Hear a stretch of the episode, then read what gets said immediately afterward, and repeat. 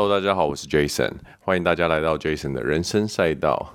那个细心一点的朋友应该会发现呢，这个集数比较短哦，这一集。那其实这是一个小小的新尝试，我想要借由比较简单简短的录音呢，要来聊什么主题呢？其实就是跟戏剧还有演员生涯相关的一些东西。今天的第一集呢，因为也是一个新的开始，所以可能会有点乱。那请大家不要 太挑剔这样子。那我今天想要聊的东西呢，是想要从演戏的这个角色做切入呢，去聊一下我表演过的一部作品，然后还有最近在看的剧这样子。我们就稍微简单来聊一下呢。其实，在我短短一年多的演员生涯当中呢，非常幸运的，我参与了一部呃现在正在上映的院线片。的电影的演出，也就是《流麻沟十五号》这部片，它其实是一部国片。嗯，当然，我也只能参与国片的演出，但是它货真价实的，就是一部在院线正在上映的片子。哈，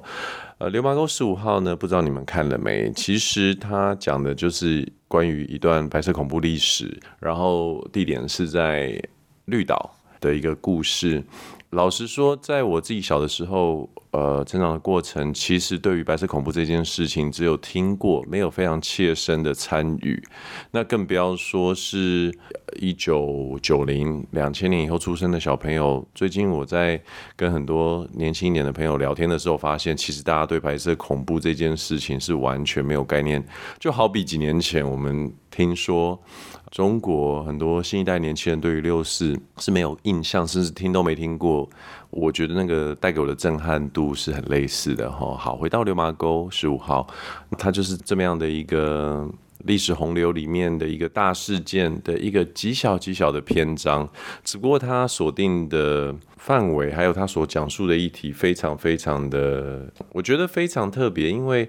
第一，他是政治犯嘛，然后再来呢，他讲的是女性的政治犯，特别又是在绿岛这样子的一个化外之地，所以我当时在接演的时候呢，呃，虽然只是一个小角色，但是制作公司还有我的经纪公司也蛮有心的，给了我一本曹清荣老师他写的这本书哈，有兴趣的人也可以去看一下，叫《流麻沟十五号：绿岛女生分队及其他的》这样的一本书。在这样的一本书的历史背景架构之下呢，回头过来去研读剧本，还有去理清那个人物与人物之间的脉络的时候，其实会给我身为演员一个比较清楚的一个 overview 的一个看法。那我就先不透露我在里面扮演的是什么角色，总之各位也会在荧幕中看到我哈。那稍微讲一两个关于这个呃拍摄的小故事好了，给各位听众做一下感受。其实，在绿岛十一月拍摄，去年十一月拍摄的时候，是一个非常艰苦的状况。呃，有去过绿岛的朋友应该知道，说秋冬的绿岛基本上是旅游的淡季。为什么呢？因为风非常的大。号称火烧岛的绿岛呢，他们秋冬的风。飙起来真的不是开玩笑，而且绿岛的天气其实阴晴不定。那在拍摄来说，这其实是天真的非常多不定的因素跟困难。那我们有蛮多户外戏的，我自己本身虽然。说是户外戏，但也是搭好的棚的户外。相较于其他演员要到呃山洞里哈，会到掉到水里，或者是长途跋涉到比较偏远的地方，我算是还蛮幸运的。那因为我在一个蛮大的一场戏里面呢，有一些重要的台词。然后跟我对手的演员呢，是一个被迫害的政治犯，他等于是一个被冤枉的小妹妹，稍微有点剧透啦。总之我们会有一个小小的对手戏，我希望对方屈服。这样好，如果对于戏剧比较没有概念的听众，我想可能在我以前呢、啊，还没开始当演员之前。我也是，我其实以为一场戏拍完就是拍完，也就是说有很多个镜头在同时拍一场戏。我觉得我的概念比较像是以前我们在看，我在加拿大长大的时候，我们很喜欢看有一部剧叫《Friends》。OK，像《Friends》，它就是其实现场是有观众，然后它有很多的镜头不断跑来跑去，像棚内摄影机这样子的一个概念，所以你会觉得啊，一场戏走完就有各自的镜头。呃都已经取得了，比如说男女主角的特写、比较 long 的远景，呃，一个演员有个镜头等等等等。但电影的拍摄，甚至是戏剧的拍摄，几乎不是这样。当我开始参与了拍摄工作之后呢，我必须要告诉各位听众，你所看到的一场戏，特别是有很多镜头跳切的戏，跳切了几次，几乎就是重新走了那场戏几次以上。换句话说呢，比如说今天有四个角色。然后这一场戏里面，这四个角色各有互动，并且都有他们的特写镜头，也有拍他们听到对方讲话的反应，或者是他们跟对方的互动。每一次要拍特写，几乎都要咔重新设定好镜头，重新设定好镜位，打灯光，演员们全部重来。所以你要想象，在现场大概就是会有一场戏，然后会。一直 run，一直 run，同样的镜头，同样的台词，同样的流程，一直只是因为镜头不同的呃摆设方式，所以重新跑一次。所以对于剧本独白讲剧本的精准度，哦，你的节奏感，还有你的表演肢体的动作，其实要求的是非常的高。那一场戏我记得已经快杀青了哈，那是一个大概起码有六哦，差不多一百个人。一百位演员，然后包含四五十位工作人员在同在的一场戏。那导演在开拍之前就说，美玲导演，周美玲导演他在开拍之前就说：“好，各位，这已经快要杀青了，我们就好好把它走完。表定有七颗镜头，那我们就看我们几颗可以把它拍完。注意哦，是一场戏，但是要拍七次，因为要有七个不同的分镜。那换句话说就是。”其中这些人哦，主要的我想一二三四五六七八，主要八个人里面，只要有一个人在任何一个镜头里面 NG，那个镜头视同不算，然后就要重拍一次。好，那我们就开始拍。哦，我记得那一场戏真的是超级紧绷跟紧张，我自己老实说是蛮紧张的，因为好，这稍微可以透露一下，《流麻沟十五号》呢。我们所有的演员几乎都带着腔调，那我是以湖南腔、湖南、湖南、湖南腔对来作为一个诠释。那同样的，其他演员也是有粤语、有广东话、北京腔、东北、山东等等。那我觉得对大家都是一个，除了你要讲台词，除了你要演绎。另外一个就是腔调这件事情，又是另外一个门槛。那我记得开拍那一天，大家就是已经到了尾声了，然后体力啊、意志力啊，我觉得真的到一个极限。那最后接近要杀青的这个这场戏，我们就是好，大家努力把它拍好这样子。那刚刚提到要拍七个镜头嘛，其实一开始都还，我觉得大家都蛮顺的啦，也因为已经拍到了拍摄的尾声，所以大家对于就是融入角色本身已经比较没有什么太大的问题。那我特别要 提的东西，其实是我的对手演员啊，就是那个小女生，她真的很厉害。因为在我不断压迫她、强迫她做她不想做的事情的同时呢，她是会在某一句台词下面，然后就流下一滴泪，然后告诉我她拒绝这样子，很扯欸。老实说，拍第一次她流下眼泪的时候，我有一种有人真的说哭就哭。然后拍到第三次他又流下眼泪的时候，我真的觉得哇，他很会哭诶，就是好像对他来说，哭是一个很容易的事情。拍到第五次的时候，我有一种被震慑到的感觉，也就是你要想这一个从第一个镜头开始 action。一直到第七个镜头，我们到最后这场戏收工，大概有拍了四个小时，所以到第五个镜头的时候，大概已经拍了三个多小时了。我的对手演员他非常非常的专注在他的角色，只能说那种专注度，那种在角色里面，然后那种他好像就回到了那个时代的那个当下的那个状况。这种时空错置感，我其实非常的钦佩。那我对手演员呢，于佩珍，她他其实在做表演的时候，我我就观察到他在片场是几乎不太跟别人互动，因为也因为他的角色比较弱势比较害羞，然后也比较就是委屈这样。那那一天，我记得第四还是第五个镜头开始，导演一说咔，他眼泪一流下来，然后导演一说咔，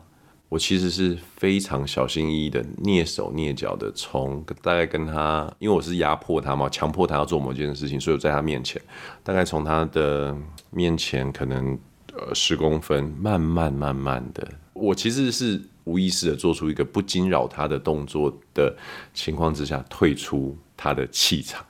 我觉得大概有四步吧，四五步大步的距离，我才觉得啊，对，我才敢做出就是刚刚的这个啊叹气声。因为在这个四五步之内的距离，我都觉得我会打扰到他。哇，我真的在那一次的经验之后，我觉得非常厉害。专业的演员真的不是人干的，这些细腻的情感。的解读包含你身体、肢体、表情、肉体，身为一个器材，你怎么运用它？情感身为一种你所承载的议题或内容物，你怎么去使用？其实很不容易。但这也就是，嗯，作为一个演员，或者是尝试成为一个演员，很迷人的一个地方啦。好，所以分享到这边呢，我我真的是很希望各位，如果有机会的话呢。到院线里面去欣赏一下，目前听说已经卖到四千多万的这个国片。然后虽然议题跟政治有很大的关系，可是我觉得不需要用政治的角度去看它，因为任何的故事都是某一个立场的呈现，不用太过度解读。它就是某一种角度的说故事方式，它也跟原著其实有非常大的不一样。但我觉得，当我们走进戏院，呃，去观看的时候，其实就是让自己融入那个情绪跟氛围当中，去欣赏导演所想要呈现的，还有演员所呈现的那个氛围。那如果你进去了，你感动了，那很显然的就是表示这就是对你来说，这是一个好的作品。这样子。那我稍微分享一下最近呢，因为我本身其实真的非常爱看剧哈。那 Netflix 根本就是已经是我的那个。人生必需品呢，我想要跟大家分享一下最近我在 Netflix 上面追的这一部片，叫《他和他和他》，这应该也算是 Netflix 蛮前面的一部剧。然后其实哇，非常好看呢。我老实说，我要讲心得，我我因为这也算是我第一次来做这种看剧心得的分享，而且是用录音的方式，所以其实我也不太知道怎么做切入。可是。真的很好看，它是会把你吸进去的那一种说故事的方式。好，我先稍微介绍一下这部片《他和他和他》里面的演员，其实是我个人很喜欢的演员，许玮宁，然后贾静雯都在这里面有非常出众的演出。然后我有注意到这次男主角是一位叫李成斌的男演员，我以前并不特别知道他是谁，但是在这一次，我目前看到第六集了吧。我蛮看好这位年轻的演员的，他在这部片里面呈现，因为他与许玮宁都要一人分饰两角去做演出。那我觉得李成斌在角色选择还有做出区别上面蛮屌的。其实这部片我觉得还蛮多的亮点，就演员的部分哈，除了我刚提到的贾静雯啊、许玮宁之外呢，其实。呃，我个人很喜欢的李佩瑜啊、吴慷仁啊、温贞菱、薛仕凌都在这里面有演出，所以是一个蛮多硬底子、好演员、新生代的演员一同参与演出的一部片。那他其实讲的东西议题也蛮特别的，比如说权力性侵啊、职场霸凌啊、性别歧视啊、婚姻冷暴力，这都是算是以往在台剧里面比较冷门的一些议题。没想到。导演他把整个全部都包在一起，然后去做一个呈现，所以我觉得去挑战这类议题的戏剧，以往在台剧里面，要不就非常的无聊，跟太过高大上，那要不就是呢。只是蜻蜓点水，然后没有真的，可能是有意的哦。也许是因为，呃，投资方，当然这讲的比较商业一点，就是说投资方不乐意看到太过呃政治不正确的东西啊，或者是导演对于角色功课或者是故事的功课没有做得很深入，所以我觉得在台剧以往的表现上都没有做得很好。直到谁是被害者这部片，对，也是由贾静雯演出的这部片开始。爆红之后，我觉得台剧在处理这些所谓比较敏感跟政治不正确的的剧情上面，哎，开始越来越有它的味道。那我觉得在这部是由叶如芬担任总监制跟卓力执导的一部片啊，我觉得老实说，已经可以看到另外一个层次的这种这种应该怎么说？就是你不会特别觉得他想要把某个议题突出到一个哦，我就是要跟你讲这是性暴力哦，没有，它就是一个故事啊。我知道怎么说了，好的戏剧它其实就是好的故事，它不需要特别洒狗血，它不需要特别高大上，或者是好像非常的离世人很远，它就是一个故事。而越让观众在观看的时候越相信这是真实发生的事情。我觉得戏剧的本身就会越成功，无论剧情本身有多荒谬，或者是有多么的不可思议。恐怖片之所以恐怖，也就是因为你觉得它会发生嘛。更何况有很多的各式各样的英雄片，或者是剧情稍微奇幻的片，我们之所以会觉得好看，不是因为我们的理智面真心相信它会发生，而是在观看的时候。本身好的故事就会让我们觉得，起码在观看的那一个小时、两个小时内，我们是相信的。而这部《他和他和他》就会让我有这样子的感觉，觉得时间过得很快，然后觉得很想再继续看下去。那我要特别讲到徐伟宁这位演员，我真的超爱他的，他真的是一个非常内敛，然后非常非常好看。我所谓的好看，就是 she is very。Very nice to watch，就是有她的画面本身就是一个非常美丽的呈现。那当然，她长得好，这是大家都知道的事情。可是我觉得，一个好的演员，除了你要长得漂亮之外，哦，有时候这是加分，有时候这是扣分，by the way。但是在她身上，她的美丽，嗯，我觉得更大一部分是来自于她的气质哦，她吸引你。想要看他所演绎的故事，很多是来自于他所呈现的一个氛围。在当男人恋爱时，他所表现的就是比较邻家的、比较呃傻里傻气的一个气质。那在他和他和他这边，在一开始他呈他他其实所呈现就是一个非常精炼干练的台北女子图鉴模板的那一种都会女性、成功女性的那种干练感。我觉得。可以耶，徐伟宁他真的是什么角色，他都有办法 handle 的蛮不错的。那只是这部片，我觉得唯一目前为止，我觉得每个美中不足的地方，真的要挑剔来讲的话呢，应该是说刚好也是在徐伟宁身上。可是我不确定这是不是缺点，只是刚刚前面我有提到，呃，李成斌这位男主角他所饰演的两个角色，一人分饰两角，两个角色他做到比较大的一个。Difference 就是差异性的时候，其实徐伟宁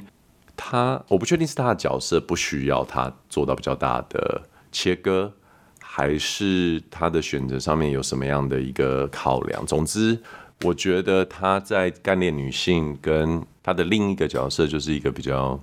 幼儿园的老师，这两个角色里面，就比较都还是徐伟宁，但当然都很漂亮，我还是很喜欢他的表演。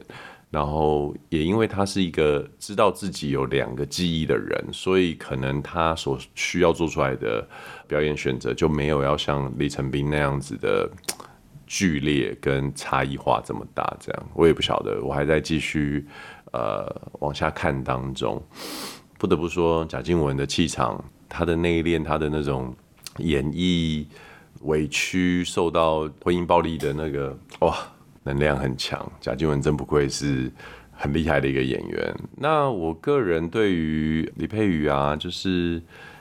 还有呃温贞菱这新一代的演员，非常的佩服，因为其实可能大家年纪是差不多的，然后看到他们在